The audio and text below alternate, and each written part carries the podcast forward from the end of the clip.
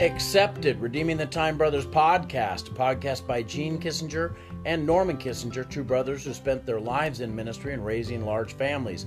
Our desire is to provide a digital place for those who long belong, and as always, we want to leave a night light on for you. That night lies out of Ephesians chapter one and verse six. I accidentally put seven in the description. I meant six.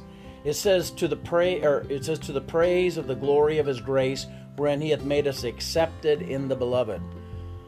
In this old sin-cursed world, we find ourselves often lonely, isolated, and we're desperately looking for love, acceptance, and forgiveness.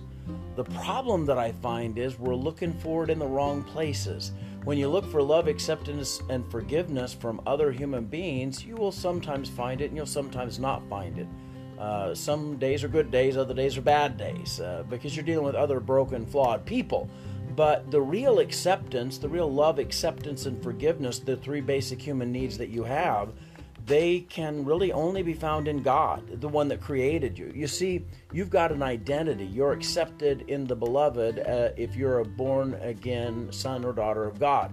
That's what you've really been looking for, and somehow we look in all the wrong places. We look in all the wrong faces, and no matter, no matter how far you go in a wrong direction, you're still not going to get where you need to be.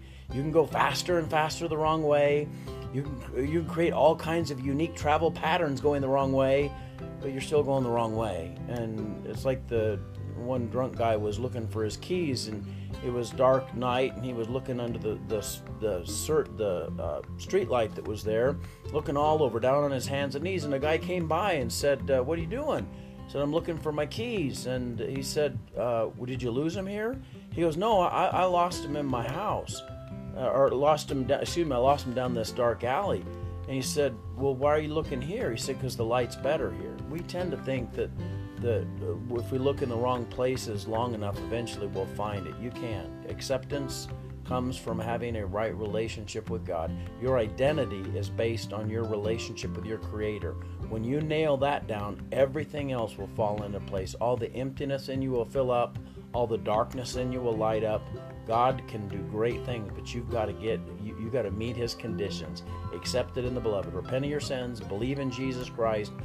Enter into a right relationship with God because of the work of Christ on the cross. Everything will change. I mean, everything. Dear Lord God, I thank you for this day. I pray that you'd bless these under the sound of my voice. Help them, God, to find their identity not in anything other than you. Help us, God, to find love, acceptance, and forgiveness at the foot of the cross, where we've repented of our sins and found you as Lord and Savior of our lives. In Jesus' name, amen. Hey, God bless you. I love you, but Jesus loves you so much more. Have a great night.